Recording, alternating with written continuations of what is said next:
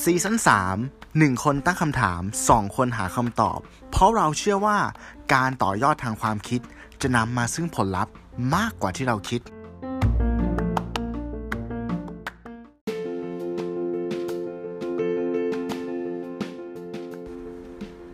ความหวังเป็นสิ่งจำเป็นมนุษย์ไม่อาจอยู่ได้ถ้าไม่มีหวังการมีความหวังคือการมีเป้าหมายในชีวิตทำให้ชีวิตมีคุณค่าที่ชัดเจนขึ้นมาแต่เราไม่ต้องไปคิดว่าสิ่งที่เราหวังแล้วจะต้องได้หรือไม่ได้กล่าวโดยอาจารย์โสรัตน์ หงส์ระดาลม 1+1=3 Podcast EP ที่ 111 Looking for Better Day พรุ่งนี้ที่ดีกว่าสวัสดีครับคุณอยู่กับผมหนึ่งอภิชาติผมตู้ศิวัตรครับสวัสดีครับคุณตู้นะครับสวัสดีครับคุณหนึ่งครับสวัสดีคุณผู้ฟังทุกท่านนะฮะยินดีต้อนรับกลับสู่ 1+1=3 Podcast อีกครั้งหนึ่งนะครับขอบคุณที่ติดตามรับฟังกันมาตลอดและต้องขอโทษด้วยอาทิตย์ที่ผ่านมาที่เราเหมือนจะหายหน้าหายตากันไปแป๊บหนึ่งใช่ไหมฮะคุณตู้ครับใช่ครับครับผมพอดีทางเราสองคนก็ช่วงนี้ก็ต่างคนต่างติดภารกิจอะไรกันนู่นนี่หน่อยๆนะฮะเราก็เลยเลือกที่จะเมคอัพในวันนี้แทนครับผมครับคุณตู้สบายดีนะฮะช่วงนี้สบายดีครับยังมีความหวังอยู่ครับครับยังมีความหวังเนาะ ก็นี่แหละฮะที่มาของ EP นี้นั่นแหละครับก็ตรงตัวเลยคือว่าเรารู้สึกว่าทุกวันนี้เราเจอหลายสิ่งอย่างเนาะคุณตู้เนาะใช่ทั้งเรื่องของสภาพเศรษฐกิจเอ่ยนะฮะเรื่องของการเมืองเอ่ยนะครับเรื่องของโรคภัยไข้เจ็บอะไรหลายอย่างที่เราไม่เคยเจอเนี่ยบางครั้งเนี่ยผมรู้สึกว่าเราบางทีเรารู้สึกว่าเราตื่นมาตอนเช้าอ่ะแล้วโหมันเป็นช่วงชีวิตบางครั้งที่มันค่อนข้างที่ยากที่มันจะใช้ชีวิตที่จะคอยจุดไฟสร้างความหวังให้ตัวเองแบบตลอดเวลาโดยที่เราไม่รู้ว่าแสงสว่างที่ปลายอุโมงค์เนี่ยมันจะอยู่ตรงไหนไม่รู้คุณตู้เคยรู้สึกแบบนี้ไหมรู้สึกว่าขอบเขตของความสุขอ่ะมันน้อยลงหนึ่งเลยมันถูกกดทับด้วยมันถูกจำกัดด้วยเงินที่เข้ามาถูกไหมพอเราเจอแพนิคธุรกิจมันก็ไม่ดีเนาะทำงานประจำก็ต้องลดเงินเดือนแต่ว่าเงินที่ใช้ในการจับจ่ายใช้สอยซื้อความสุขมันน้อยลงละ2เราโดนจำกัดบริเวณอีกถูกป่ะล็อกดาวน์ใช่ครับดูตอนนี้ดิเปิดเมืองมาเนี่ยร้านบุฟเฟ่อะแม่งเต็มแบบคิวแบบ100กว่าทุกร้านทุกวันอะเนี่ยมันคือความสุขขั้นพื้นฐานที่แบบมันอัดอั้นมานานเนาะใช่ไหมใช่แล้วผมว่ารู้สึกว่ายังไงการพบปะกันอะคือจริงๆแล้วผมว่าจริงคนไทยอะนะด้วยนิสัยอุปนิสัยของเราเนี่ยคือเราเนี่ยชอบการสังสรรค์นะชอบการพบหน้าชอบแล้วจะเห็นเราจะสังเกตเห็นถ้าง่ายๆคือเทศกาลต่างๆอย่างนี้ดีกว่าบ้านเราเนี่ยประเทศเราเนี่ยคือจะสามารถสังสรรค์ได้หลายๆโอกาสงานบวชเอ่ยมีคนคลอดลูกมีคนนู้นมีคนนี้มีการเฉลิมฉลองคือฝรั่งเขาอาจจะจัดกันอย่างเล็กๆแต่ของเรานี่โอ้โหปิดซ่งปิดซอยหรือว่าโต๊ะจงโต๊ะจีนอะไรอย่างเงี้ยครับเฉพาะถึงการชีวิตกลางคืนของเราด้วยเนาะใช่ไหมเราก็ดังนะประเทศไทยถูกไหมไนท์ไลฟ์อ่ะใช่ผมอะไปดูล่าสุดผมไปดูรายการหนังพาไปใน YouTube ฮะของคุณบอลกับคุณยอดเนี่ยแล้วมีเทปหนึ่งนี่เขาไปเนี่ยนะเขาไปอิหร่านเตหะรานนะฮะถามไปโอ้ทุกคนรู้จักประเทศไทยโอ้พัทยาผมแบบยืนนี่ประเด็นเขาก็บอกว่าเอ้ยเราจะดีใจดีไหมเนี่ยแต่ว่ามันกลายเป็นเหมือนกับว่าจริงๆชีวิตในไลฟ์ของเราเนี่ยคือมันก็เป็นภาพจำที่แบบว่าเหมือนเป็นเมืองเอนเตอร์เทนอะแบบคือเป็นสยามอย่างแบบใช่ปะคือมันมีความแต่สนุกมีความอะไรพวกนี้อะไรเงี้ยครับเราอย่าพยายามจะปฏิเสธความจริงเพราะอ่ะมันจะมีชุดความคิดนึงที่บอกว่านี่คือเมืองพุทธถูกไหมแต่ถ้าเราแบบยอมรับความจริงอะแฟกต์อะว่าในโลกเทาๆตรงเนี้ยเม็ดเงินมันเยอะมากๆถูกปะการมีของเงินน่ะใช่ไหมการโฟของเงินน่ะนั่นแหละมันมหาศาลมากในอย่างนี้คืออย่างผมอยู่พัทยาตอนนี้นะฮะเราเห็นได้ชัดเลยว่าพอชาวต่างชาติมาไม่ได้เนี่ยหลายๆอย่างมันเปลี่ยนไปแบบโดยสิ้นเชิงนะครับและกลายเป็นว่าหลังจากนี้มันจะอาจจะไม่กลับมาเพราะว่า ผมเห็นร้านรวงต่างๆตอนนี้เนี่ยบางร้านก็คือเริ่มเซ็งเริ่มอะไรคือมันไปต่อไม่ไหวอ่ะนะฮะงั้นในสภาพอย่างนี้เนี่ยเราจะทำยังไงนะในโลกที่มันสิ้นหวังในความรู้สึกของเราด้วยที่มันสิ้นหวังเนี่ยเราจะประคองความหวังของเรายังไงเนาะเพราะผมว่ามันมีสองอย่างนี้มันมีความหวังที่เขาเรียกนะฮะโลกแห่งความจริงกับโลกในใจของเรานะฮะโลกแห่งความจริงเนี่ยเราเจอปัญหาอะไรนู่นนี่นั่นเนี่ยถามว่าเราให้มองเราหาความหวังจากโลกแห่งความจริงเนี่ยมันอาจจะไม่ง่ายแต่ว่าเราจะทำให้โลกของใจเราเนี่ยมันมีความหวังอยู่ได้อย่างไรนะฮะผมก็เลยเตรียมข้อมูลมาบางส่วนเอามาเล่าสู่กันฟังครับผมตู้ใจผมลุยเลยไหมฮะได้ครับเริ่มได้เลยได้ครับข้อมูลอันนี้เนี่ยผมไปหาข้อมูลมาแล้วผมรู้สึกว่าอ่านแล้วรู้สึกว่าเราอ่านแล้วมีกำลังใจมากขึ้นนะฮะแต่เนี้ยคือจริงๆมาจากทางของโมเมนตัมนะครับโมเมนตัมเนี่ยเขาสรุปไว้สั้นๆให้ฟังนะฮะก็คือว่าเราเนี่ยจะมีสกิลยังไงเวลาที่เราจะอยู่อย่างมีความหวังในสังคมที่เรารู้สึกสิ้นหวังผมคิดว่าคอนเทนต์เนี่ยจริงๆแล้วมันออกมาช่วงประมาณปี2019แล้วอาจจะให้ความรู้สึกถึงเรื่องการเมืองเล็กๆนะฮะก็เลยมาอันนี้แต่ผมรู้สึกมันสามารถไปประยุกต์ใช้กับหลายๆปัญหาที่มันประเด็นประดังเข้ามาณตอนนี้นะฮะเรามาดูกันดีกว่านะฮะคือเขาก็อ้างอิงถึงเรื่องของการเมืองบ้านเราเนี่ยแหละที่แบบเรื่องรัฐบาลผสมช่วงนั้นนะรัฐบาลผสมหรืองูเห่าเนี่ยมีอะไรเยอะแยะมากมายนะฮะภาวะเช่นนี้เนี่ยคนที่เขาเขียนคอนเทนต์เนี่ยเขาบอกว่าเราสมควรที่จะหาวิธีอยู่อย่างมีความหวังไม่ว่า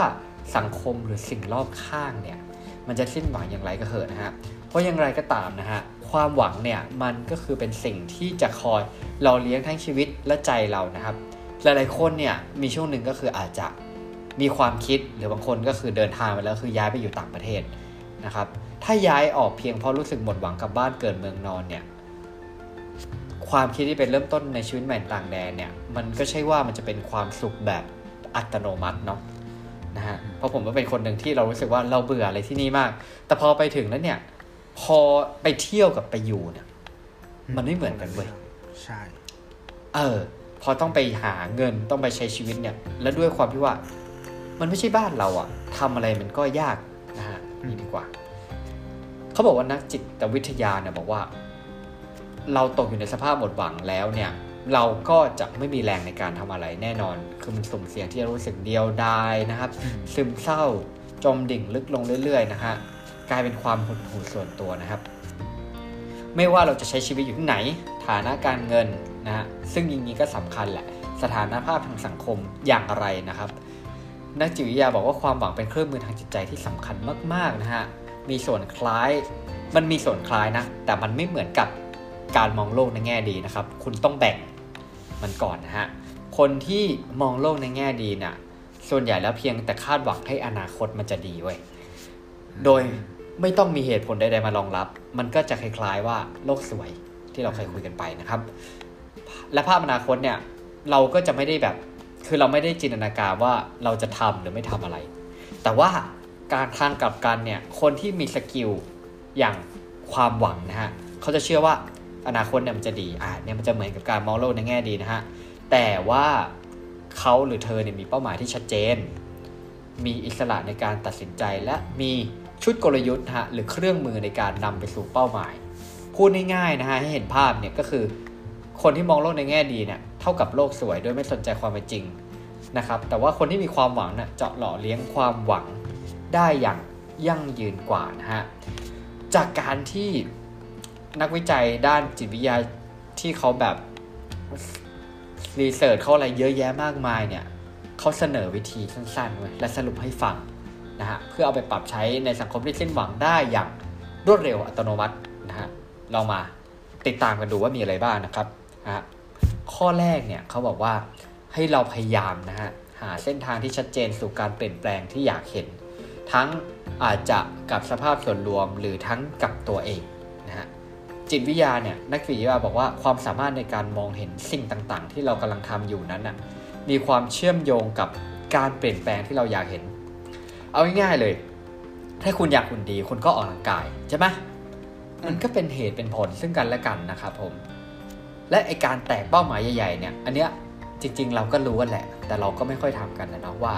ให้เราซอยเป็นเป้าหมายย่อยๆเพราะว่าเราจะได้มีกำลังใจในการทำมันนะครับเขามีตัวอย่างของผู้ใช้ Twitter 2 ท่านนี้นะฮะท่านแรกเนี่ยเขาพูดอย่างนี้นะครับอันนี้ผมอ้างอิงมานะเอาวะถึงจะได้นายกห่วยๆคนเดิมแต่ถ้าให้มีคนเข้าไปพูดตรงๆในสภาโดยไม่ถูกขัดแบบนักข่าวถามแบบทุกวันนี้ก็คงจะดีขึ้นไม่น้อยนึกภาพฝ่ายค้านถามรัฐมนตรีว่าการกระทรวงกลาโหมว่าทำไมซื้อรถถังแพงกว่าประเทศอื่นสิตอบไม่ได้ก็น่าแหกกลาง Facebook Live แน่นอนคนนึงพูดอย่างนี้คนที่2ก็พูดว่ารู้สึกไม่ผิดคาดนะปูทางมาขนาดนี้มองมาจากดาวอังคารก็รู้ว่าฝ่ายไหนจะได้ตั้งรัฐบาล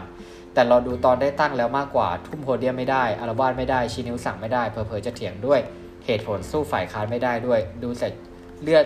เส้นเลือดในสมองจะแตกตายกันไปข้างไหมนะฮะก็อย่างที่เราเห็นเนี่ยเราอาจจะเห็นการมองโลกที่แตกต่างกันเหมือนกันนะนะฮะซึ่งอันเนี้ยมันก็เป็นการสะท้อนอะไรหลายอย่างนะครับอย่างโอเคอีกตัวอย่างนึงเนี่ยเขาก็บอกว่าแทนที่เราจะคาดหวังให้สว.นะครับสมญาว่าสภาพวกลากพวกน้องพ้องพี่เนี่ยอย่างน้อยคือก็มีบางคนที่ไม่ยกมือสนับสนุนให้นายกอย่างลุงตู่เป็นนายกอีกสมัยอะไรอย่างนี้คืออันนี้ย้อนไปตรงนั้นนั่นแหละมันคือเป็นถ้าเอาง่ายๆอย่างนี้ดีกว่าเป็นเรื่องของมุมมองเวลาในมองสิ่งต่างๆในมองเรื่องเดียวกันอย่างที่เราน่าจะเคยคุยกันในหลาย EP นะว่าจริงๆเนี่ยชุดเหตุการณ์ที่มันเกิดขึ้นเนี่ยเป็นก้อนเดียวกันแต่ว่าอยู่ที่ว่าคุณเนี่ยจะมองมันจากมุมไหนและเอามาวิเคราะห์ยังไงมากกว่านะครับผมข้อที่2นะฮะข้อที่2เขาบอกว่าให้เราเนี่ยมองหาต้นแบบเพื่อสร้างแรงบันดาลใจเว้ยโดยเฉพาะคนที่ไม่ย่อท้อแต่อุปสรรคนะครับคุณตู้มีไอดอลเป็นใครบ้างครับผมอยากรู้จริงๆถ้าใกล้ตัวเลยก็จะเป็นคุณหนึ่งอภิชาติครับโอ้คุณหนึ่งอภิชาติทำไมล่ะครับใช่ผมมองว่าเขาเนี่ยเป็นคนที่ค่อนข้างจะเฟรนลี่ไม่เอางี้ก่อนก็คืออันนี้พูดตามตรงนะผมรู้สึกว่าคุณใส่พลังไปกับสิ่งที่คุณทำค่อนข้างเยอะครับนั่นคือ1ครับ2คือคุณเป็นคนที่เชื่อใจได้เฮ้ยมันยากกับการที่จะหาคนที่แบบว่ารับปากอะไรเราทำอ่ะเก็ตพอยต์มาเราวิเคราะห์ได้ว่าคนอย่างคุณอ่ะเวลารับปากอะไรอ่ะคุณคิดมาแล้วก่อนจะรับปากไม่รับปากส่งแล้วนั่นแหละบอกคือผมชอบการใส่พลังเข้าไปในสิ่งที่คุณทำมันทำให้สิ่งที่คุณทำออกมาเนี่ยมันมีชีวิตชีวาครับผมโอ้ยแอดต้องเข้าแล้วเนี่ยครับผม ไกลไปอีกหน่อยก็ พี่แท็บครับพี่แท็บแล้วพี่แท็บฮะใช่ครับผมประมาณในเรื่องของการ productive เนาะเพราะเราสองคนก็เคยไปนั่งดู The Productive Show ด้วยกันใช่ๆๆผมรู้สึกว่าพี่แท็บอะเป็นไอดอลที่มันจับต้องได้ตรงที่ว่าเขามีความเป็นคนสูงหมายถึงว่าภาพเขาที่ฉายมาให้เราดูอะทุกครั้งที่เขาอัดพอดแคสต์อย่างเงี้ยมันต่างจากดารานะที่มันต้องดูแบบลุกกู้ตลอดนะเหรอปะบางทีก็ออกมาบ่นว่าช่วงนี้เขาไม่โอเคช่วงนี้เขาอ้วนช่วงนี้เขาแย่ช่วงนี้เขาเหวี่ยงเราการที่เราติดตามพอดแคสต์อะเราเห็นจังหวะชีวิตของเขาอะมันเป็นช่วงขึ้นช่วงลงอย่างเงี้ยมันคือเหมือนเราดูแบบดูวิธีการใช้ชีวิตของคนคนนึงที่พยายามจะเปลี่ยนตัวเองเป็นคนที่ดีขึ้นอะแต่เขาก็คือมนุษย์คนหนึ่งที่สุดท้ายคือทุกคนมันก็มีขีดจำกัดของตัวเองใช่ใช่ใช่ใช่คือผมชอบสิ่งหนึ่งสมมติอย่างถ้าเปรียบเทียบนะฮะเผื่อพี่แท็บมาฟังเนาะครับ ไม่คือทีเนี้ยผมมาชื่นชมคุณแท็บอย่างหนึ่งอย่างว่าประมาณว่าเขาทำให้เหมือนรู้สึกถึงความเป็นมนุษย์อย่างหนึ่งเว้ยใช่ป่ะคือมีช่วงหนึ่งที่จำได้ว่า productive show อ่ะเดี๋ยวเราไปดูกันแล้วรู้สึกว่าเนี่ยพี่แท็บเท่ากับ productive ถูกไหมคุณแท็บเท่ากับ productive นะแต่ว่าสุดท้ายแล้วอ่ะคือคนคนหนึ่งมันไม่สามารถที่จะ productive ได้ทั้งวันทั้งคืน24ชั่วโมงคือคนนะเว้ยอะไรเงี้ยแล้วคือสิ่งที่พี่แท็บเขาไอ้นี่ออกมาก็คือเขาก็แบบวันนี้เขาป่วยนะเมื่อคืนเขานอนไม่พอนะคือเขาจะไม่ตัวสิ่งหนึ่งคือผมรู้สึกว่าบางคนถ้าขึ้นหลังเสือไปแล้วเนี่ยเขาจะมีฟอร์ม ใช่ไหมว่าสมมติว่าโหเท่ากับ productive เราก็จะฝืนว่าเราจะ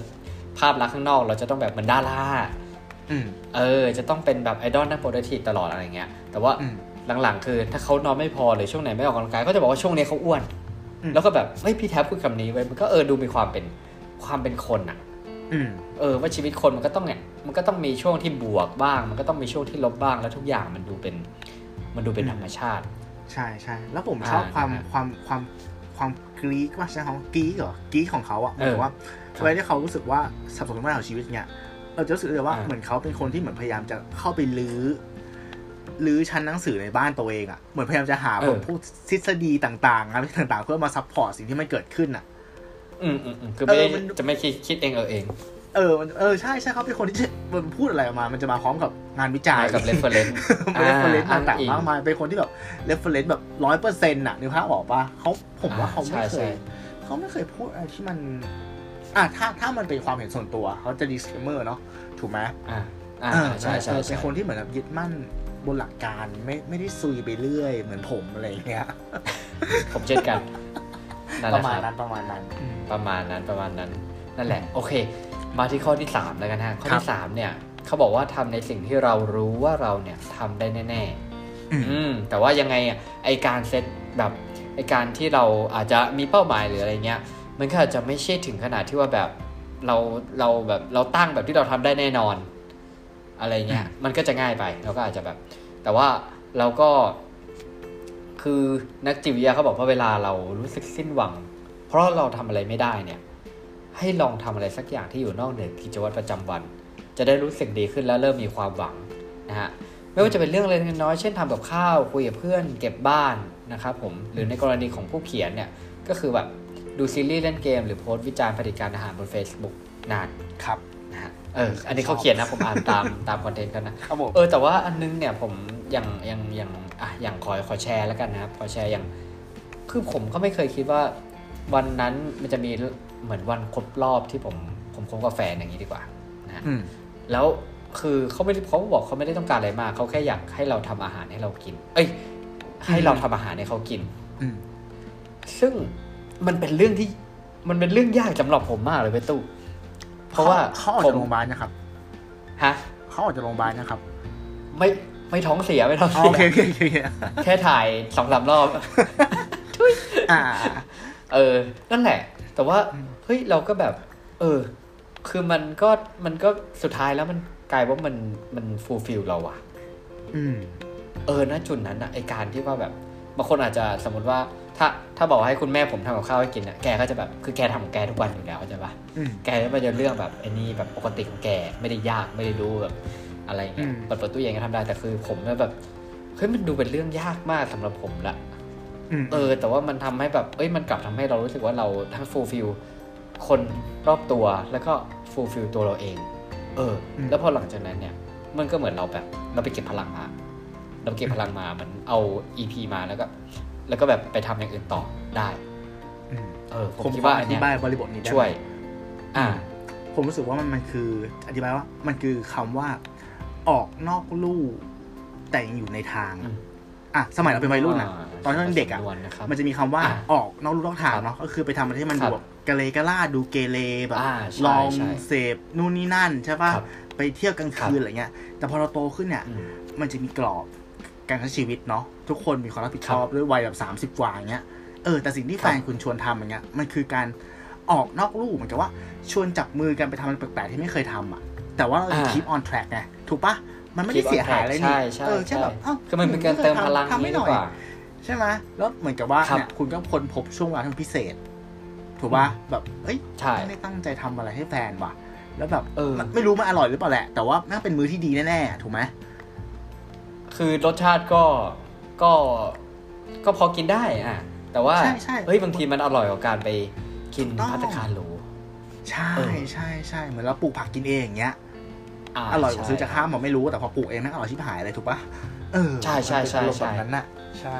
ลองดูจริงๆลองดูเพราะอย่างตอนนี้เนี่ยผมไม่เห็นคนรู้จักบางคนพอได้อยู่บ้านนานๆเนี่ยแล้วพอบางคนที่ผมจะเป็นคนนึงที่ค่อนข้างชื่นชมคนที่เวลาเหมือนฟีลแบบมันทำอะไรแล้วดันตัวเองไปสุดอ่ะคือผมไม่อยากเป็นอย่างนั้น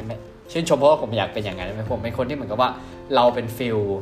ไม่รู้ตัวจุดรู้สึกเหมือนคือผมอะเป็นฟิลที่เหมือนกับว่าทำอะไรก็ได้แล้วก็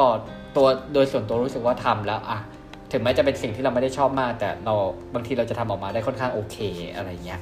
ก็คือจับชายอะไรแต่ว่ามันจะมีเพื่อนบางคนหรือคนรู้จักบางคนที่เขาแบบสมมติต้นไม้เนี่ย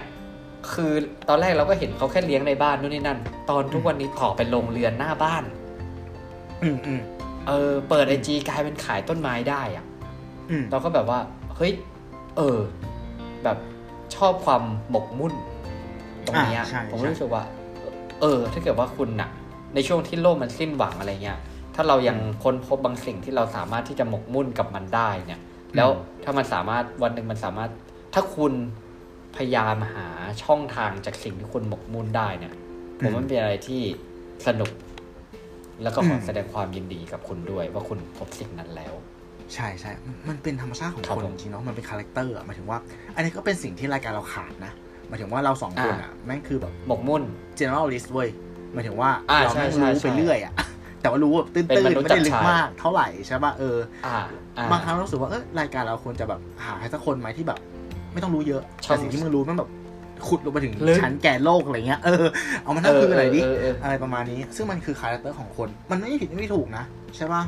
ใช่เพราะว่าเราผมว่ามันเป็นคาแรคเตอร์จริงๆอ่ะของนี้บางทีมันบังคับไม่ได้ด้วยเนี่ยเพราะว่าในการที่คุณจะหมกมุ่นกับสิ่งใดสิ่งหนึ่งมากจนเกินไปเนี่ยมันเป็นเรื่องของปัจเจกบุคคลด้วยนะคือมันฝืนไม่ได้ไว้ของอย่างเงี้ยใช่ใช่นั่นแหละครับอันนี้คือบทความจากโมเมนตัมนะฮะ3ข้อก็คือสรุปให้ฟังแล้วกันนะฮะว่าวิธีสร้างความหวังก็คือมองหาเส้นทางที่ชัดเจนสู่การเปลี่ยนแปลงที่อยากเห็น2ก็คือมองหาต้นแบบเพื่อสร้างแรงบันดาลใจแล้วก็3เนี่ยทำสิ่งที่เรารู้ว่าทำได้แน่ๆและลองทำอะไรสักอย่างที่มันอยู่นอกเหนือจากกิจวัตรประจำวันของคนดูนะครับผมครับโอเคพูดถึงหัวข้อที่คุณหนึ่งโยนให้เนี่ยพรุ่งนี้ที่ดีกว่าใช่ไหมครับผมไปนึกถึงสิ่งนึงไว้ผมรู้สึกว่าไอ้คำว่าแบบ better day tomorrow แม่งคือวลีที่แม่งโคตรแมสอะโคตรเกลือแมสนะมันคือตอนเมื่อกี้ผมพูดชื่อ EP เนี่ยผมนึกว่าผมมาหาเสียงผมจะต่อด้วยแบบผมหนึ่งเบอร์มันอยู่ในทุกแวดวงของวงการใช่ป่ะคำเนี้ยใช่มันแมสพอเขาว่าสู้ๆนะมันไม่เป็นคำปลอบใจแต่ต้นๆที่บอกว่าเอ้ยสู้ๆนะหรือไม่เอ้ยเดี๋ยวพรุ่งนี้ก็ดีใช่ป่ะแต่มันจะมีหลุมพรางนึงก็คือว่าสมการง่ายๆที่ผมคิดขึ้นมาในหัวครับมันคือ A คูณ T เท่ากับ P เว้ย A คือ action T คือ time เท่ากับ P คือ process ทุกคนจะติดหลุมพรางที่ว่าพรุ่งนี้เดี๋ยวมันก็ดีอ่ะหมายถึงว่าไอ้ตัว T ที่แปลว่า time อ่ะมันคือค่าคงที่เนาะ1วัน2วัน3วัน4วันใช่ป่ะแต่ถ้าคุณไม่พุทแอคชั่นเข้าไปด้วยอ่ะถ้าค่า A มันคือ0อ่ะนั่นแปลว่าผ่านไปปีนึงอ่ะ365วันอ่ะ P หรือ process อ่ะมันก็0นะเว้ยมันไม่มีการความก้าวหน้าที่มันเกิดขึ้นโอ้โหใช่ๆๆถูกป่ะเฮ้ยผมว่ามันเป็นหลุมพรางที่หลายๆคนตกกับดักนี่นะหมายถึงว่าคุณมองหาวันพรุ่งนี้ที่ดีขึ้นอ่ะจริงอยู่ว่าการที่คุณมีความหวังกับเรื่องพวกนี้มันจะทำให้คุณมีแรงจะไปต่อแต่ว่าถ้าคุณไม่ใส่แอคชั่นเข้าไปอ่ะไอ้เฮ้ยผ่านไป2ปีนี้เหมือนเดิมอ่ะจะเหลืออะไรวะมันเหมือนสำนวนที่ว่าแบบรอคอยวาสนาอะไรเงี้ยเขาบอกจริงๆแต่เขาบอกว่าคืออย่าหมิ่นเงินน้อยอย่านอนรอคอยวาสนาแต่นี่คือแบบมันเหมือนเราอาจจะแบบคนอยากถูกหวยแต่ว่าไม่ซื้อหวยใช่ใช่แล้วมันจะถูกได้ยังไงถูกต้องไหมใช่อันเนี้ยเป็นตัวอย่างที่ดีของสังคมไทยนะคนหนึ่งหวยนั่นแหละถูกปะแม่งเป็นโครงสร้างสังคมที่แม่งแบบอธิบายคนไทยได้โคตรดีอ่ะถูกไหมแต่ว่าเมืองนอกเขาก็มีลอตโต้นะมันแล้วมันซึ่งมันไม่พีทั้งคนไทยมันก็เหมือนกันถูกไหมผมมองว่าไทยแม่งเป็นชาติที่แบบว่าอาจจะเพราะว่าเราค่อนข้างจะผูกตัวเองไปกับเรื่องของความเชื่อค่อนข้างเยอะเราก็เลยแฮปปี้กับเรื่องพวกนี้เม้นเงินเนี่ยมันมหาศาลเลยนะที่เป็นฟันเฟืองที่ว่านอกเหนือจากในส่วนในระบบเนี่ยอย่างนอกระบบอาจจะมีใต้ดินใช่ไหมครับหรือว่ามีต่างๆเรื่องของการ ใบ้หวยเรื่องของการบูชานู่นนี่นั่นใช่ถูกต้องซึ่งผมว่าอะไรพวกนี้ต่างประเทศไม่ค่อยมีใช่มันอาจจะมองเป็นเสน่ห์ก็ได้หรือมันอาจจะมองเป็นเรื่องงมงายก็ได้ใช่ซึ่งถ้าคุณเอาเรื่องหวยอะมาผูกกับสมการที่ผมบอกอะแม่งแทบไม่มีค่าเลยนะเว้ยหมายถึงว่าคุณแทบไม่ได้ใส่แอคชั่นอะไรเข้าไปเลยอะในภาพออกบ้างหมายถึงว่าโอกาสที่คุณจะถูกหวยอะถ้าตีเป็นตัวเลขตามแมทเมติกอะแม่งน้อยมากถูกไหมเหมือนคุณตู้เคยเปรียบเทียบให้ฟังไหมใช่คือแบบอัตราส่วนเปอร์เซ็นต์ของการถูกแบบน้อยสลากกินแบ่งรัฐบาลใช่ถูกต้องไม่งั้นมันจะเป็นรายได้หลักของรัฐบาลได้ไงถูกปะล่ะทุกวันนี้สลากกินรัฐบาลไม่แบ่งใช่นั่นแหละครับอันนี้คือหนึ่งคือหมายว่าการที่เรามีความหวังอะไม่ต้องมี process ด้วยเว้ยหมายถึงว่าคุณต้องใส่แรงเข้าไปด้วยอย่างน้อยอะมันทำให้คุณเห็นว่าผ่านไปเดือนนึงครึ่งปีนึงคุณได้อะไรที่เป็นรูปธรรมออกมาบ้างถูกปะเอาง่ายว่าคุณฝึกทำอะไรสักอย่างนึงอะนั่นแปลว่าคุณก็จะมีสกิลติดตัวอาจจะไม่ดีมากแต่ว่ามันยังมีอะไรแบบที่คุณเห็นเป็นรูปธรรมว่าฉันมีอันนี้นะแต่ที่ฉันแบบดีดกีตาร์ไม่เป็นแต่ตอนนี้ฉันพอเล่นได้ละอาจจะไม่ได้พร้อมมากถึงเป็นแบบนักร้องอะไรเงี้ยแต่ว่าฉันพอเล่นได้อะไรแบบเนี้ยอันนั้นคือ1 2ผมมองว่าชีวิตเหมือนเกมอ่ะบางครั้งเนี่ยการที่เรามีความหวังนึกถึงเกมนะเกมมันมีหลายแบบถูกป่ะมันมีหลายโหมดมันจะมีเกมอย่างเช่นแบบว่าเกมที่เราตะลุยด่านไปอย่างเงี้ยเรามีพลังชีวิตเรามีโอกาสแก้ตัวหรือเกมที่เราตะลุยด่านไปเราตายตรงไหนมันมีจุดเช็คพอยต์กับเกมแบบเอ็กซ์ตรีมมากๆที่เหมือนกับว่าเล่นไปเท่าไหร่ไม่รู้ว่ามึงตายตรงไหนแม่งเริ่มใหม่จากจุดแรกเคยเจอเท่าไหร่เกมที่มันโหดอ่ะอันนี้ผมก็มองส่วนไหนจะเล่นไม่จบแหละเพราะว่าหัวร้อนอ่ะมันลงบอกว่าไปแบบด่าน5ด่าน6แล้วแบบตายแล้วเริ่มด่านใหม่อันนี้ก็เหมือนกันว่าถ้ากลับมาใช้กับชีวิตจริงอ่ะมันหมายถึงอะไรหมายถึงว่าวิธีการใช้ชีวิตให้มันแบบมีแผน B แผน C เว้ยถูกไหมบางทีคุณอาจจะพกความหวังมาเต็มร้อยเลยแล้วคุณไปลงกับคริปโตบางตัวอย่างเงี้ยแบบหมดหน้าตักเงี้ยเสร็จปุ๊บวันนี้ลงด้วยวันนี้ตลาดแดงเลยนะที่คุยอยู่ตอนนี้แดงมาปุ๊บไอ้เหี้ยเอ้ยขาดทุน0เริ่มใหม่อย่างเงี้ยผมหมายถึงว่าการที่เรามีความหวังเราก็ยังมีเหมือนว่าเราต้องรู้จักออกแบบเกมชีวิตของเราด้วยหมายถึงว่าเล่นให้มันมีพลังชีวิตสำรองหน่อยวะเล่นให้มันเผื่อจุดเช็คพอยต์หน่อยวะถูกปะเพราะหลายๆคนบางทีผมก็เป็นหมายถึงว่าการที่บางครั้งเรารู้สึกว่า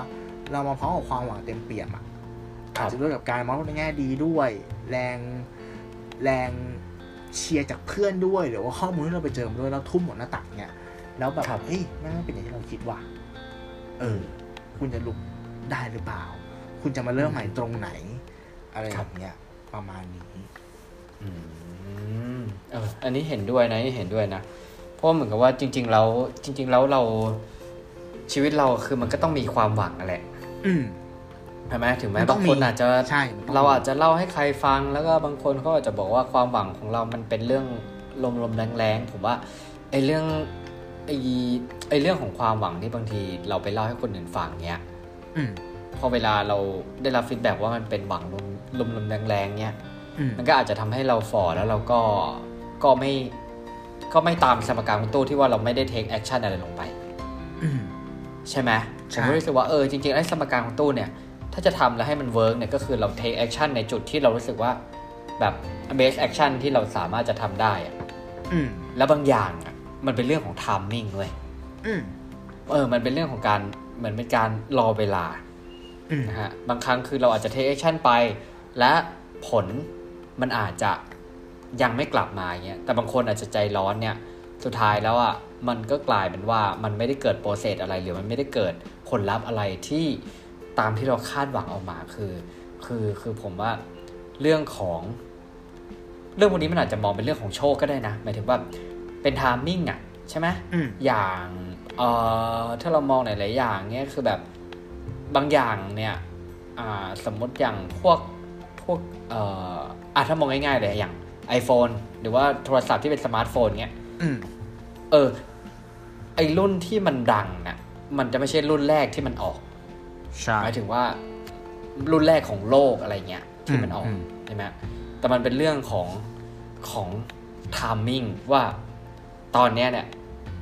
คนเหมือนเทคโนโลยีมันพร้อมแล้วคนพร้อมที่จะเรียนรู้อะไรพวกนี้แล้วพอออกมาปุ๊บมันก็ปักนะครับถ้าอย่างนั้นเนี่ยผมรู้สึกว่าถ้าใครที่กำลังพยายามทำอะไรสักอย่างหนึ่งเนี่ยผมว่าเราจะต้องค่อยๆรีวิวตัวเองทบทวนตัวเองเรื่อยๆว่าไอสิ่งที่เราทำเนี่ยมันยังอยู่ on track อยู่ใช่ไหมแล้วก็เราเห็นปลายทางเนี่ยเป็นยังไงนะครับผมแต่ว่าไอสิ่งที่เราทำอยู่เนี่ยมันสอดคล้องกับเทรนด์ก็ได้นะคุณอาจจะดูเทรนด์คุณอาจจะดูความต้องการของผู้บริโภคสักหน่อยนึงนะครับผมแต่อาจจะไม่ได้ดูแบบเพราะถ้าคุณดูความต้องการผู้บริโภคที่มันแมสมากอ่ะมันก็จะมีคนที่ทำอยู่แล้วใช่ใช่มันก็จะเป็นสงครามมหาสมุทรสีแดง Red Ocean ไปเลยนะฮะก็จะเนี่ยเราอาจจะดูตลาดที่มันอาจจะคือผมว่าอย่างที่เราเคยคุยกันนะครับคุณตูถ้าย้อนกลับไปถึงอันนี้ EP ที่111ใช่ป่ะผมจะย้อนกลับไปที่ EP ที่1ที่เราเคยคุยกัน passion เนาะใช่นะฮะที่เราเคยคุยเรื่องวงกลม3วงผมว่ามันก็ยังใช้ได้อยู่เสมอนะฮะว่าคุณถ้าคุณสามารถเอาสิ่งที่คุณบกมุ่นมาเจอความต้องการของตลาดแล้วก็อีกวงหนึ่งอะไรนะความสกิลป่ะสกิลที่คุณมีใช่ passion สกิลแล้วก็ดีมานด์ถ้ามันทับซ้อนกันมันคือแบบ perfect ใช่แล้วคุณสามารถที่จะหาสินค้าและผลิตออกมาเป็น product and service ที่มันอยู่ตรงกลาง3จุดที่มัน conflict กันได้เนี่ยปังแน่นอนอะไรประมาณนี้แต่ว่าเราก็ไม่สามารถตอบได้เพราะว่าจริงๆแล้วเนี่ยไอ้วงที่มันเป็นตลาดเนี่ยมันก็จะหมุนเร็วขึ้นเรื่อยๆเรื่อยๆเรื่อยๆนั่นแหละครับผมประมาณนั้นขอเพิ่มสมการนะพอคุยถึงตรงนี้แล้วอ่ะได้กลายเป็นว่าจากที่บอกเมื่อกี้ A คูณ T เท่ากับ P ใช่ป่ะมันไม่ใช่ละมันจะเป็นวงเล็บ A คูณ T วงเล็บปิดคูณกับ F เท่ากับ P F คืออะไร F คือเพื่อนเว้ยคนหนึ่งการที่เรามีความหวังกับอะไรบางอย่างอ่ะก็ทำไม EP นี้คนอวยผมแต่ผมเขินเลยฮะไม่ใช่จะบอกว่าหลายครั้งอ่ะเราจะมีความคิดในหัวที่มันแบบมันยังสเปซสปะเนาะเหมือนเป็นโปรโตไทป์ของอะไรบางอย่างเงี้ยแล้วการที่เราแบบคิดคนเดียวบางทีไม่แน่ใจใช่ป่ะเราจะคราฟสิ่งเนี้ยแล้วไปหาเพื่อนที่สนิทที่สุดเว้ยถามว่าเฮ้ยมึงแม่งเวิร์กเปล่าวะใช่ป่ะมันจะช่วยขัดเกลาถูกต้องแล้วคุณเคยเจอมั้ยคนประเภท A คนที่ไม่มีความมั่นใจแบบผิดอ่ะผิดแบบผิดมากๆอ่ะเหมือนกับว่าคิดว่ากูร้องเพลงเพราะแล้วแบบไปออเดอร์สตาร์อะไรอย่างเงี้ยซึ่งมันไม่ใช่ใช่ป่ะอันนั้นคือเคสที่1เคสที่2คืออะไรคนที่แม่งมีทุกอย่างพร้อมมากๆแล้วมันมีความเป็นไปได้แต่ล้มเลิกกลางคันเพราะว่าคนไม่ยอมรับเนี่ยนั่นคือตัวแปรสำคัญคือเพื่อนเว้ยหมายถึงว่าการที่คุณเป็นสัญญาที่มันไม่เวิร์คคุณต้องมีเพื่อนที่ดีพอที่บอกว่าเฮ้ยมึงมันไม่ใช่มึงว่ะหาทางอื่นใช่ป่ะไม่ใช่แบบอวยจนแบบว่าโอ้ยสร้างเป็นแบบโลกลาเวนเดอร์ของตัวเองขึ้นมาเป็น echo chamber ใช่ป่ะแล้วก็ไปในทางที่ผิดกับ2คือคนที่มากับพร้อมกับไฟที่มันมีความเป็นไปได้อ่ะแต่เพื่อนคุณปัดตกอ่ะนึกภาพออกใช่มั้ยเฮ้ยเราว่ามันเวิร์คนะแต่เพื่อนปัดตกแล้วมันก็ดับศูนย์ไปผมเลยว่าหมอว่าไม่ซื้อเพื่อนหรือว่าซัพพอร์ตเตอร์อาจจะไม่ใช่เพื่อนก็ได้อาจจะแบบครอบครัวเนาะแฟนคุณsomeone behind อ่ะ someone your side อ่ะทุกคนที่รอบๆตัวแหละที่แบบว่าเราให้ความสำคัญเขาในฐานะแบบที่ปรึกษาถ้าคุณเลือกคนที่แบบเขามีคุณภาพหน่อยคนที่มีความรู้พอสมควรและสามารถฟีดแบ็กคุณได้อย่างตรงไปตรงมาไม่เกรงใจคุณใช่ไหมก็จะเป็นอีกหนึ่งตัวแปรสำคัญที่จะทำให้ความหวังของคุณเนี่ยมัน validมันโซลิดจริงครับใช่ไหมนั่นเห็นด้วยนั่นแหละครับมันก็อาจจะพูดถึงเรื่องของการเลือกทีมงานที่เข้ามาทำงานด้วยกันหลายๆอย่างเลยนะเรื่องพวกนี้เนี่ยใช่ๆอย่างนี้ขอขัดนิดนึงอย่างรายการของเราเนี่ย103เนี่ยผมเลือกทีมงานผมดีมากผมคิดไปแล้วว่าผมจะเกาะเพื่อนผมเว้ยจริงๆผมก็คิดเหมือนกันว่ะคุณผู้ฟังครับเรามีโปรเจกต์เซอร์ไพรส์ด้วยนะครับไม่รู้ว่าจะออกผลหรือก้อยแต่ถ้ามันออกหัวเนี่ยเดี๋ยวผมจะมาโม้ให้ฟังเอาเหรอหัวนี่คือยังไงครับอะไรนะยังไงวะวันก็ก่อนเข้ารายการคุณมีเรื่องมาโม้ให้ผมฟังไม่ใช่หรอเรื่องที่คุณเดี๋ยวเล่าให้ผมฟังโอเคนั่นแหละเดี๋ยวเราก่อนเดี๋ยวเราก่อนรอเซอร์ไพรส์คุณผู้ฟังเซอร์ไพรส์แน่นอนนะซึ่ง ซึ่งคนอื่นเขาอาจจะไม่รู้เรื่องอะไรด้วยเลยไม่รู้เรื่องอะไรด้วยเลยซึ่งถ้ามันเดี๋ยวว่ากันนั่นแหละครับโอเคงั้นสำหรับผมเรื่องก่อนปิดจบสำหรับ EP นี้น่ะก็มีเรื่องราวเนี่ยที่อยากจะเอามาเล่าสู่กันฟังแต่พยายามจะเล่าให้มันสั้นๆเนาะครับนะครับผมเป็นพูดถึงการเรียกร้องอะไรบางอย่างของประชาชนนะฮะเฮ้ยนะครับแต่ไม่ต้องกลัวนะครับไม่ต้องกลัวไม่ใช่เรื่องที่จะเล่าไม่ใช่ของที่บ้านเรานะฮะไม่เป็นไรครับโยงได้นะครับผมโยงได้นะครับ นั่นแหละผมรู้สึกว่าคือเมื่อคนเรารู้สึกไม่ไหวแล้วอ่ะมันไม่แปลกเลยเว้ยที่คนเราเนี่ยจะออกมาเรียกร้องเพื่อพรุ่งนี้ที่ดีกว่าจริงๆนะใช่เรื่องราวที่ผมอยากจะเล่าให้ฟังเนี่ยเป็นประวัติศาสตร์ที่เขาเรียกว่ารัสเซียนRevolution นะครับก็คือเป็นการปฏิวัติรัสเซียนั่นเองผมไม่แน่ใจว่าคุณตู้เคยได้อ่านบ้างไหมน่าจะลางเดี๋ยวอาจจะช่วยเสริมผมเล่าให้ฟังแล้วกันนะครับผมไอการเหตุการณ์ปฏิวัติรัสเซียหรือว่า Russian Revolution เนี่ยเป็นเหตุการณ์สำคัญเหตุการณ์หนึ่งของประวัติศาสตร์รัสเซียนะฮะและได้สร้างความเปลี่ยนแปลงของรัสเซียไปโดยสิ้นเชิงในช่วงราชวงศ์เรืองอำนาจนะฮะคือมันคล้ายๆนะคุณนะก็คือราชวงศ์ในเรืองอำนาจมากนะฮะแต่ว่าประชาชนชาวรัสเซียเนี่ยต่างมีชีวิตที่โคตรยากลำบากเลยนะครับเมื่อสิ้นสุดศตวรรษที่19นะฮะผู้คนในชนบทส่วนมากคือชาวนาที่มีฐานะค่อนข้างยากจนนะฮะหิวโหยแล้วก็อยู่อย่างยากลำบากนะครับพอเวลาเริ่มผ่านไปเนี่ยคนก็เริ่มทยอยเข้ามาทำงานในเมืองนะครับคนจากในชนบทเนี่ยก็เริ่มเป็นคนงานในโรงงานนะครับเริ่มขยับฐานะกลายเป็นชนชั้นกลางนะครับคนกลุ่มนี้เนี่ยไม่ค่อยชอบราชวงศ์และต้องการจะมีอำนาจมีสิทธิ์มีเสียงมากขึ้นนะครับเรื่องราวเนี่ยเกิดขึ้นในปีคริสตศักราชประมาณ 1,906 นะครับถ้าบ้านเราพุทธศักราชก็จะ2449จะเป็นช่วงพระเจ้าซาร์นิโคลัสที่2แห่งรัสเซียครับได้ทรงก่อตั้งสภาดูมาหากแต่พระองค์เนี่ยก็ไม่ทรงต้องการจะยกอำนาจให้ประชาชนก็เลยได้สั่งยุบสภาในเวลาต่อมาครับผมช่วงสงครามโลกครั้งที่1เนี่ยกองทัพรัสเซียก็ได้สูญเสียทหารไปเป็นจำนวนมากๆนะฮะจากการรบกับเยอรมนีและฤดูหนาวในปีคริสตศักราช1916และ1917เนี่ยก็หนาวเย็นมากประชาชนก็อดอยากนะฮะต้องอยู่อย่างหนาวเหน็บนะครับประชาชนต้องการให้สงครามนี้สิ้นสุดลงในที่สุดน่ะเดือนกุมภาพันธ์ปีคริสตศักราช1917เนี่ยก็เริ่มเกิดการชุมนุมต่อต้านพระเจ้าซาร์ขึ้นที่เปโตรกราดนะฮะซึ่งปัจจุบันเนี่ยก็คือเป็นเซนต์ปีเตอร์สเบิร์กและกองทัพก็ได้เข้าร่วมกับผู้ชุมนุมด้วยเพื่อต่อต้านพระเจ้าซาร์นะฮะในที่สุดเนี่ยพระเจ้าซาร์นิโคลัสที่2ทรงถูกบังคับให้สละราชสมบัติภายหลังที่พระเจ้าซาร์นิโคลัสที่2สละบัลลังก์นะครับสภาดูมาก็ได้จัดตั้งรัฐบาลใหม่แต่ก็ยังคงไม่สามารถแก้ไขในปัญหารัสเซียได้นะครับ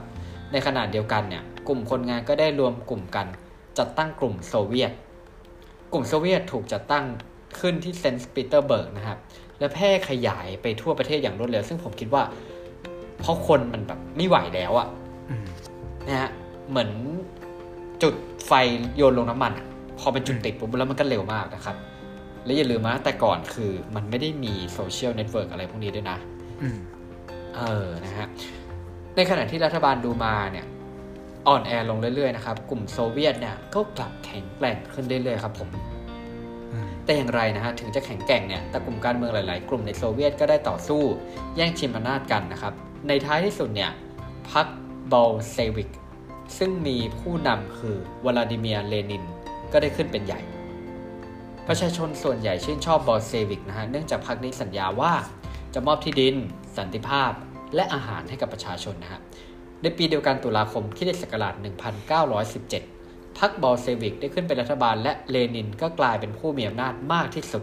อีกทั้งพรรคการเมืองอื่นๆก็ถูกกีดกันนะฮะ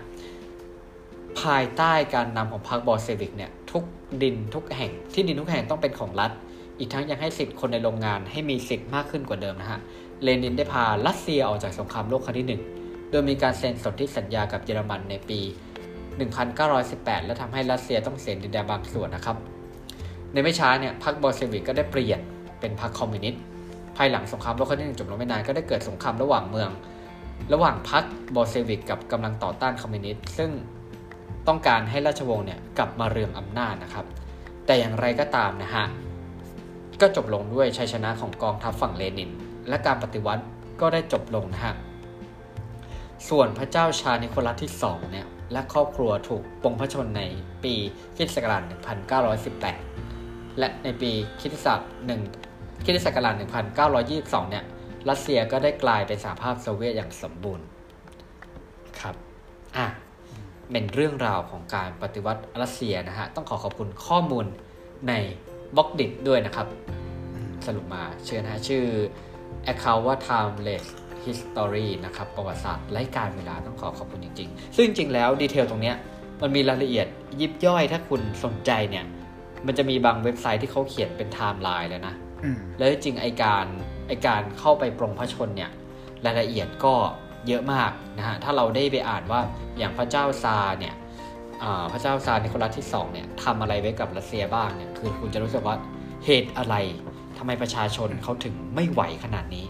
ถึงต้องเกิดมาเปลี่ยนแปลงขนาดนี้นะฮะก็ต้องลองไปอ่านดูได้ผมว่าหลายเว็บเนี่ยเขียนไว้ค่อนข้างดีครับนั่นแหละฮะเห็นภาพนะใช่สับสนเหมือนกันนะถ้าเกิดเปลี่ยนปีอะไรเงี้ยสับสนเลยว่าแบบเกิดที่ไหนอะไรเงี้ยยังฮะใจเย็นนะตัวใจเย็นครับถ้าพูดถึงเคสเนี้ยครับตัวแปรเดียวมันคือเรื่องของปากท้องถูกป่ะใช่ไหมก็ที่เขาบอกว่าสิ่งที่มันขับเคลื่อนคนให้ทำอะไรมากที่สุดและส่วนใหญ่คือความหิวโหยใช่เวลาคนหิวเนี่ยบางครั้งมันทำอะไรก็ได้เว้ยใช่ทำอะไรก็ได้ใช่การที่คนเกิดมาแล้วก็รู้สึกพอใจกับสิ่งที่ตัวเองมีอ่ะมันคือการที่เราเปรียบเทียบใช่ป่ะมนุษย์คือสิ่งมีชีวิตที่เก่งเรื่องการเปรียบเทียบแน่นอนถูกไหมคุณมีเงิน 10,000 บาทครับเพื่อนบ้านคุณทุกคนอ่ะมีเงิน 10,000 บาทผมว่าคุณก็รู้สึกโอเคนะครับแต่ถ้าคุณมีเงิน 10,000 บาทแล้วข้างๆบ้านคุณรอบๆคุณมีแสนมีล้านคุณโอเคป่ะไม่ถูกไหมเนี่ยมันทำให้มองได้ว่าทุกวันเนี้ยการที่เราจะใช้ระบอบหนึ่งในการที่จะปกครองประเทศใช้คำนี้แล้วกันมันคือการซื้อคะแนนถูกป่ะอย่างน้อยก็เกินกึ่งนึงถูกไหมครับให้คนเกินครึ่งโอเคกับสิ่งที่คุณมอบให้เขาครับแต่ตัวแปรหลักที่มันเปลี่ยนมา disrupt การปกครองแม่งคือเรื่องของอินเทอร์เน็ตเว้ย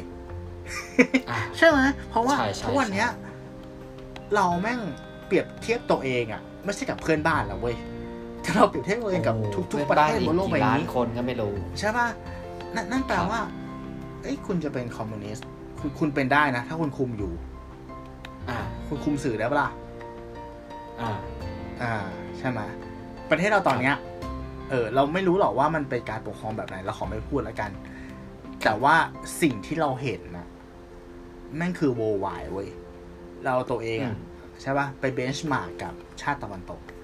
ไปเบนช์มาร์กกับแคนาดาเนเธอร์แลนด์ใช่ป่ะอเมริกาคือเอาจริงจะเห็นภาพเลยว่าตอนที่ตั้งกลุ่มย้ายประเทศกันเรารู้ได้เลยว่าที่อื่นเนี่ยเขาคุณภาพชีวิตเขาเป็นยังไงใช่ถูกต้องนั่นแหละเราก็เลยมองว่าไอ้ Better Tomorrow ไม่จะเกิดขึ้นเลยในความรู้สึกของเรานะเพราะว่าเฮ้ยมันเป็นโลกของแบบคือหมายถึงว่าเรามาไกลเกินกว่าที่จะกลับไปแล้วใช้คำนี้กันหมายถึงว่าเราตาสว่างกันแล้วเราเห็นแล้วว่าเพื่อนๆเราเป็นยังไงบ้างใช่ไหมผมมองว่าคนที่ยังแฮปปี้อยู่กับสถานการณ์ปัจจุบันมี2ประเภทเว้ย1คือดูถูกตัวเองครับ2คือดูถูกคนอื่นดูถูกตัวเองเพราะอะไรคุณไม่หาความรู้คุณเสพข่าวในไลน์คุณรู้อยู่แค่นั้นแล้วคุณว่าอันเนี้ยคือดีแล้วอันนี้คือคุณไม่เปิดโลก2คือคุณดูถูกคนอื่นเพราะอะไรมันจะมีคนประเภทคนหนึ่งที่คิดว่าไทยคุณเป็นแบบนี้เพราะประชาชนไทยไม่มีคุณภาพ นั่นแหละไทยต้องการระบอบแบบเผด็จการไทยต้องการการสั่งแบบหนึ่งล้อมสี่ซึ่งจริงมันไม่ใช่ซึ่งผมว่าคนกลุ่มหลังเนี่ยบางครั้งเนี่ยอาจจะมาในรูปแบบของการที่ไม่ต้องการที่จะให้ใครแบบสร้างความเปลี่ยนแปลงในคอมฟอร์ตโซนที่เขามีอยู่ใช่ใช่ใช่คอมฟอร์ตโซนที่เขามีอยู่ในโลกของเขาในกลาของเขาหรือว่าในผลประโยชน์ที่เขาถืออยู่ใช่ไม่แค่นั้นเลยเว้ยใช่นั่นแหละครับครับ EP นี้คุณตุ้ยจะฝากกับผู้ฟังไหมฮะขอให้เราทุกคนมีความหวังต่อไปเว้ยคือณตอนเนี้ยกลุ่มของเราอ่ะแม่งยังเป็นกลุ่มที่ยังแบบเรามีอุดมการณ์แต่เราแค่ยังขาดซึ่งอำนาจแต่ผมมั่นใจว่าเมื่อเราเติบโตไปอ่ะแล้วเราสั่งสมพละกำลังมากขึ้นอ่ะครับใช่เอาไงอ่ะก้าวที่เราเดินมาความคิดที่เรามีอ่ะนั่นเป็นสิ่งที่ซื้อไม่ได้แล้วเว้ยเก็ตเราใช่ป่ะหมายถึงว่าเราเห็นทุกอย่างแล้วอ่ะแม่งแค่รอวันที่เมล็ดพันธุ์พวกเนี้ยไม่จะสุกงอมแล้วก็เติบโตขึ้นอ่ะแค่นี้ตัวแปรหลักคือแค่เวลาใช่ครับครับผมก็ผมก็เช่นกันนะฮะขอให้ทุกคนถึงแม้โลกบางทีมันอาจจะสิ้นหวังแต่ว่าก็ขอให้ทุกคนเนี่ยใช้ชีวิตอย่างมีความหวังเท่าที่เราจะมีได้แล้วกันนะฮะสู้ๆนะครับให้กำลังใจทุกท่านนะครับผมครับให้กำลังใจตัวเองให้กำลังใจคุณโตด้วยฮะครับผมครับผมขอโอเคก็ขอขอบคุณนะครับที่รับฟังมาถึงตอนนี้นะครับสำหรับข้อมูลเส้นโทษทีสำหรับ EP อื่นๆของรายการของเรานะฮะก็สามารถรับฟังได้ตามทุกช่องทางที่คุณฟังพอดแคสต์ไม่ว่าจะเป็น YouTube Spotify Anchor Podbean Apple Podcast นะครับแล้วก็มาร่วมพูดคุยส่งคำถามหรือว่าอยากให้เราเนี่ยเอาเรื่องราวอะไรมาต่อยอดกันเนี่ยก็แจ้งมาได้ทาง Facebook ของเรานะครับ1+1=3 Podcast แล้วก็ชื่อ account เดียวกันนะครับใน Blockdit ก็มีเหมือนกันนะฮะมาพูดคุยกันได้เลยนะครับผมสำหรับ EP ต่อไป112คุณตู้จะเอาอะไรมาคุยกันนะครับ ก็อย่าลืมติดตามรับฟังขำอะไรครับคุณตู้ครับเปล่าครับตัวเลขมันชื่ออะไรนะฮะเอาตัวเลขใช่มั้ยตกใจเลยตกใจนะฮะก็อย่าลืมรับฟังกันนะครับสำหรับวันนี้ผมเนยพิชาตินะครับผมตู้ศิวัฒน์ครับสวัสดีครับ